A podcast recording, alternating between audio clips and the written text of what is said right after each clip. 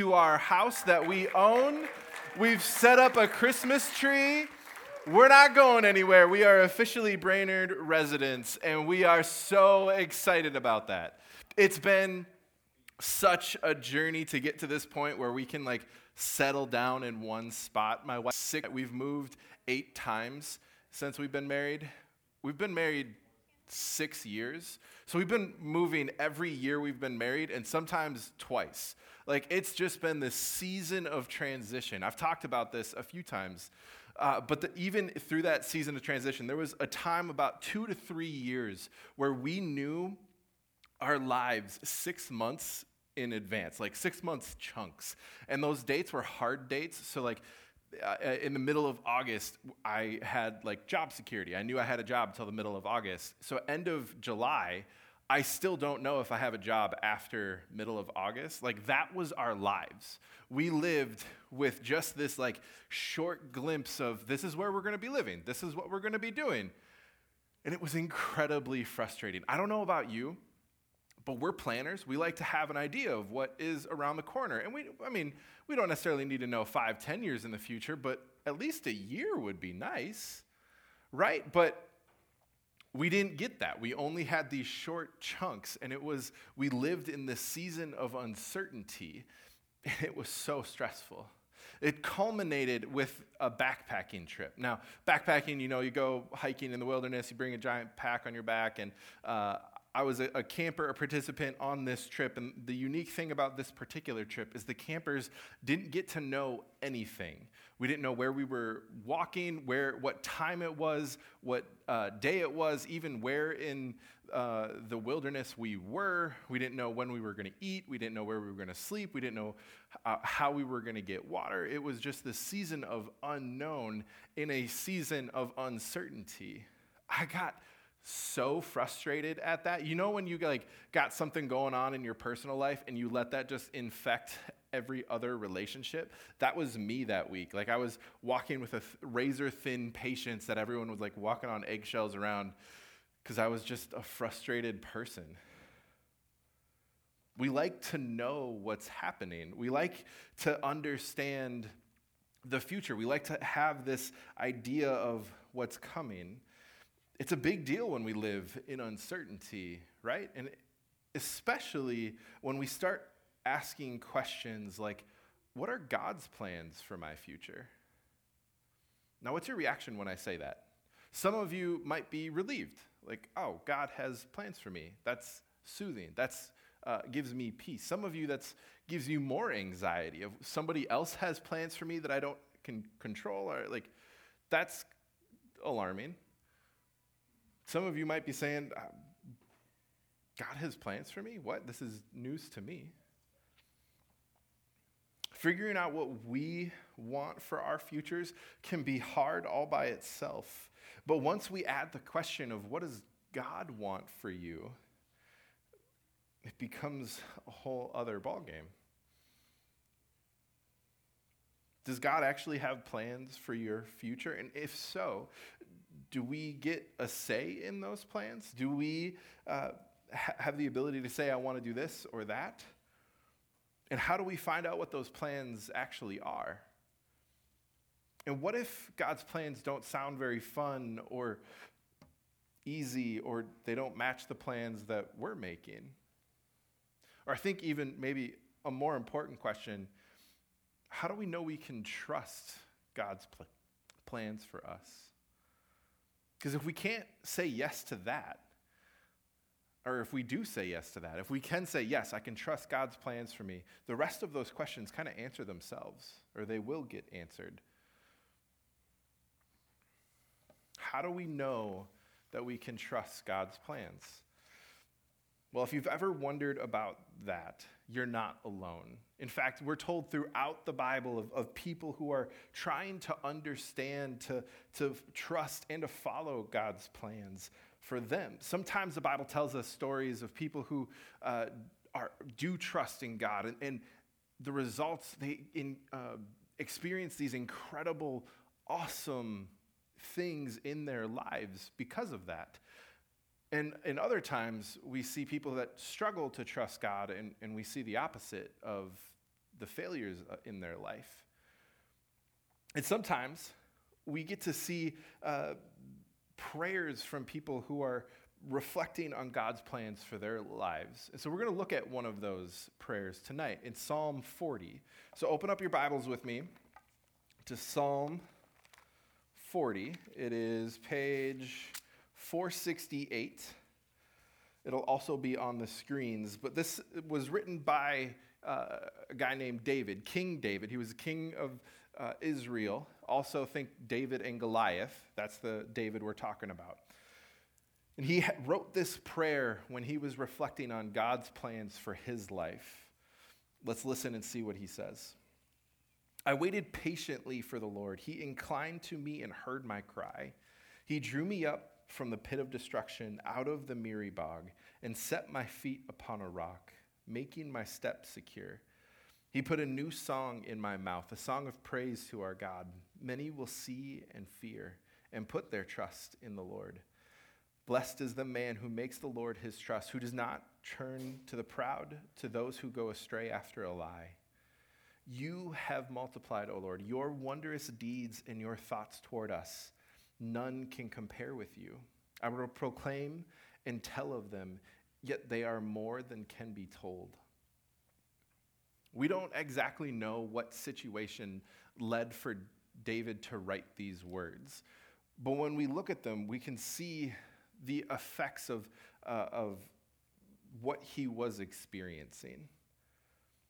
We see that even when life is difficult or confusing, that God can be trusted. He drew me up from the pit of destruction and set my feet upon a rock. And we see if we look backward to the past, we can see God has already done so many good things on our behalf. You have multiplied your wondrous deeds and your thoughts toward us. Even David goes on to say, like, I can't even tell you of all of them because there's too much. I don't have enough time to tell you of all of them. And if we look forward to the future, we can trust God has so many good things planned. Now, the psalm, this prayer, doesn't tell us what exactly God's plans are, but that's okay. By remembering that God is trustworthy, that how God was good to him, David knew he could continue to trust God for his future, even if he wasn't sure what it looked like at the time. Now, that's really easy to say. Yeah, I trust God for my future. But that's harder to actually do. And in fact, we're told of another story later in the Bible of somebody who struggled with that. So I'm going to flip to Matthew 16. You can follow me if you want. We're going to page 822, otherwise it will be on the screens.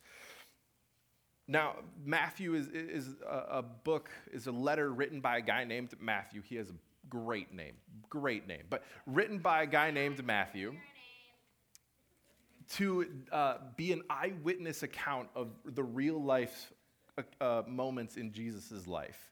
So we're looking into what actually happened in Jesus' life here.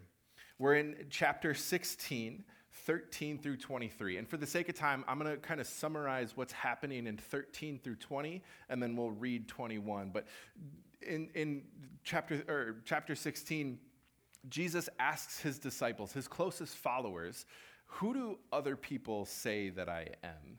What are people saying about me? And they respond with, well, people think you're a prophet of old, you're a new prophet, you're somebody who has come to tell people about God. I was like, okay, yeah, that's what they're saying about me, but what do you say about me? And he asks that to his closest followers. And Peter steps forward and says, you are the Christ, the Son of the living God.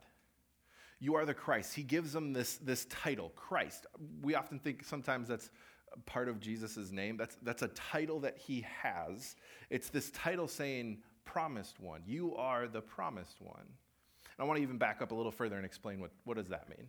So in Genesis, the beginning of the Bible, when God created the world, he created it good, and he created it so humans could be in relationship with God. and that he had a plan for us, and it was good. But we decided to throw that plan out the window, to make our own plans, and we sinned, and we broke the world. The world was broken because of our choice. Pain, tragedy, sin entered the world. But God didn't just leave us in that. He made a promise way back in Genesis 3 that he was going to send somebody to make it all right again. And that person got the title Christ. And so when Peter says, you are the Christ, he's saying, you are the one who has come to make all things right again. And Jesus is pumped about this. Like, yes, Peter, you get it. You understand what I'm here to do. And he pulls back the curtain a little bit and lets the disciples, his followers, in on what his plan is, that he's going to build his church and that Peter is going to be a big part of it, that he's going to help lead the church. And it's this awesome thing. Like, I can imagine Peter is just pumped about this. He's super excited. We don't know because we're not told, but I'm assuming. But then Jesus kind of flips the script on itself and he gives them another picture of what his plan is, but this time it doesn't sound super awesome. Let's keep reading in verse 21. From that time, Jesus began to show his disciples that he must go to Jerusalem and suffer many things from the elders and chief priests and scribes and be killed, and on the third day be raised. And Peter took him aside and began to rebuke him, saying, far be it from you, Lord. This will never happen. Never, Lord. This will never happen to you. But he, Jesus, turned and said to Peter, get behind me, Satan. You are a hindrance to me, for you are not setting your mind on things of God, but on things of man. Peter simply could not accept that Jesus would die. That it just doesn't compute for him. His death is so far away from Peter's own plans for who the Christ would be, what Jesus was supposed to do. He came to this with his own understanding, with his own plans. And now Jesus is saying, I'm going to go suffer and die. That didn't sound like something God would do. It certainly didn't sound good, which I find is a little ironic of Peter telling Jesus, who is God, what God's plans for Jesus would be, right? But Jesus, of course, knew some things that Peter didn't. Jesus knew his death was actually good news. He knew that through his death and resurrection, he was actually bringing us back into relationship with God. He knew that he was setting all things right again. It was an essential step for God's plan, for us to be able to be a part of that as well.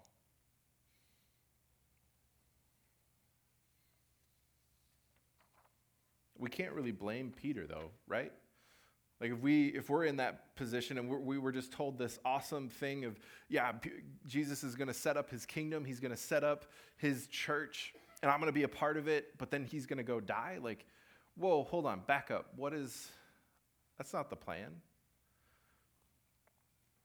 I wonder if Peter would have remembered the words that we read in Psalms 40, if his reaction might have been a little different. Even, maybe it would have been something like, even when life is difficult or confusing, Jesus can still be trusted. And in the past, Jesus has done so many good things. He's seen Jesus heal people. He's seen blind people be able to see again. He's seen the good works that Jesus has done. And because of that, he can trust that Jesus would continue to do those good works in his future. And the thing about that, what's true for David and what's true for Peter is true for us. It's the same God, this who is present with them is here with us. Even when God's plans don't seem like they make sense, they are full of hope and promise for us. You probably aren't going to be able to open the Bible. You're not going to be able to open this book and see Matthew, do this, get this job, go to this school. That's not here. But what I can tell you is that the Bible tells us that God's plans for us are good and that we can trust him even if we don't know the details. So on this backpacking trip, I'm incredibly frustrated, and it culminates with the second to last night. We have a solitude night where we set up base camp, and then we all go off on our own to have our own alone time with God for the whole night. We're off on our own, us, God, nature. And I'm angry at God. Like, I am so mad at him, and I'm doing that thing of, like, I'm giving you the cold shoulder. I'm not talking to you. I'm doing everything I can to not have to sit and talk to God. Like, I'm digging through my pack. I'm repacking it. I'm reading the ingredients on my deodorant. Like, everything I possibly can to avoid having a conversation with him. And that's when one of the guides, the guides are bringing us dinner and checking in on us, he comes and says, hey, how you doing? How's life? What's going on? And I kind of tell him what's going on of my frustrations, both of the trip and in life. And he made this comment, and it hadn't clicked for me yet until he made this comment of like, huh, it kind of seems like the trip is mirroring your life of the uncertainty and not knowing what's happening. And that's interesting. And he's like, all right, well, see ya. And he just walked off, like dropped that bomb on me. And it was like, see ya. And I'm like, yes, that is exactly what I'm feeling. And like, it enraged me even more. So now I'm just really angry at God. And I'm like, I'm going to yell at him. And I just start, God, what are you doing? Where are you? Did you bring me here for a reason? Like, what are you doing with my life? And that's when he whispered just a question into my mind. Who takes care of you on this trip? I was like, what does that have to do with anything? Who takes care of you on this trip? Well, the guides do. Who feeds you? Who brings you to rest? Who sets up camp for you? Who cooks for you? Who plans out the day to get to you where you need to be? The guides do. And then he followed it up with this question, who takes care of you in life? Well, you do. And I began to stop and think back and look back at my life, and I saw God's fingerprints everywhere. He brought us out to where we were, and even that was him orchestrating things. It was jobs that just fell into our laps that we didn't even have to interview for. It was just, hey, you need a job, come work for us. It was living situations that we were brought into bigger and better apartments for less rent than we were paying before. Like, it was a better setup, and these things that just fell into place that we didn't really have an explanation for on how it worked. I began to see God's fingerprints throughout that, and I began to trust that God's plans for me were good, even if I didn't know what they were, that he knew. I could just see this picture in front of me, but he could see the future. He knew where he was taking me. He knew what it was going to take to get there, that even if it was going to be hard at times, he was going to take care of me. Now, I'll say it's real easy to say that when things are going well in your life. The most challenging times to trust God's plans for you are going to be when your world is falling apart. Is going to be when things go badly, is when you're struggling to feel hopeful, when your relationships are complicated. Like Peter discovered, those situations can't be avoided. But God can still be trusted. How do I know that? Because Jesus came. It's what we're celebrating during Christmas, is that Jesus is here, the Christ who has come to make all things right. Jesus comes to show that God is truthful in what he promises. We also read from Psalms that he reaches into the pit of destruction and pulls us out to set us on solid ground. He doesn't cause the bad things in life. I want to be really clear on that. God doesn't cause the bad things, but he wants to change them. He wants to redeem them. He wants to pull you out of that pit and set you on solid ground.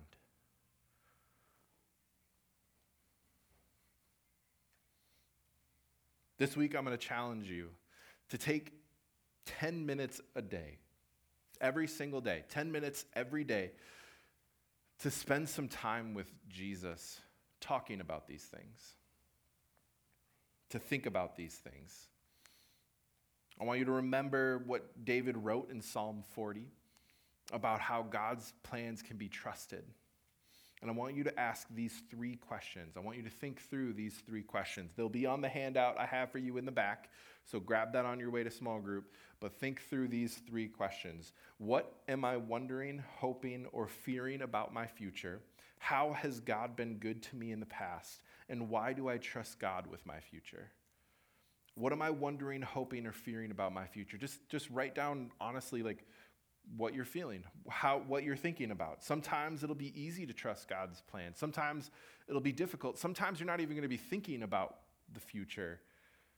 Just, it's okay if it changes day to day, but just write down, what are you thinking? What are you hoping for? What do you want to happen in your life? The second question, how has God been good to me in the past? Think back on your life. Where has God showed up? This question you might need help thinking through. So ask your friends, ask your family, ask your youth leaders, hey, can you help me think through my life? How has God showed up? For me, it took some time for me to look back and recognize that. I didn't recognize that right away. So take some time to really think through. The third, why do I trust God with my future? Write a short prayer or a reminder for yourself on why you can trust God. Maybe it'll be something like, because God loves me. And maybe that's your thing, your prayer every single day this week, because God loves me, because God loves me. And that's what you're sitting in, that you can trust him because you know he loves you. Maybe it's because he's been faithful. Maybe it's because he's always shown up before. Showed up before. Or maybe you write, I don't know if I can trust you. I don't trust you. That's okay too. Be honest with yourself and be honest with God. I wish I could tell you, here's the formula for finding God's plans for your life. I wish that I could tell you that they were going to be easy, that things were going to be smooth sailing, but I can't. What I can tell you, because I've experienced it in my own life, is that God's plans for you are good. Let's pray. Father, we come to you looking for hope. We come to you looking for a purpose. We come to you looking for identity. We come to you looking for all these things that we don't know. We ask that you would show up in our lives in real ways, that we would see you for who you are. We would see ourselves as you see us. That we would sit in that truth, that we would know that we are loved, we would know that you have plans for us, and they are good. In your name, amen. We all have leaders, we all have groups. Go to groups. If you have a question about where you're going, come find me.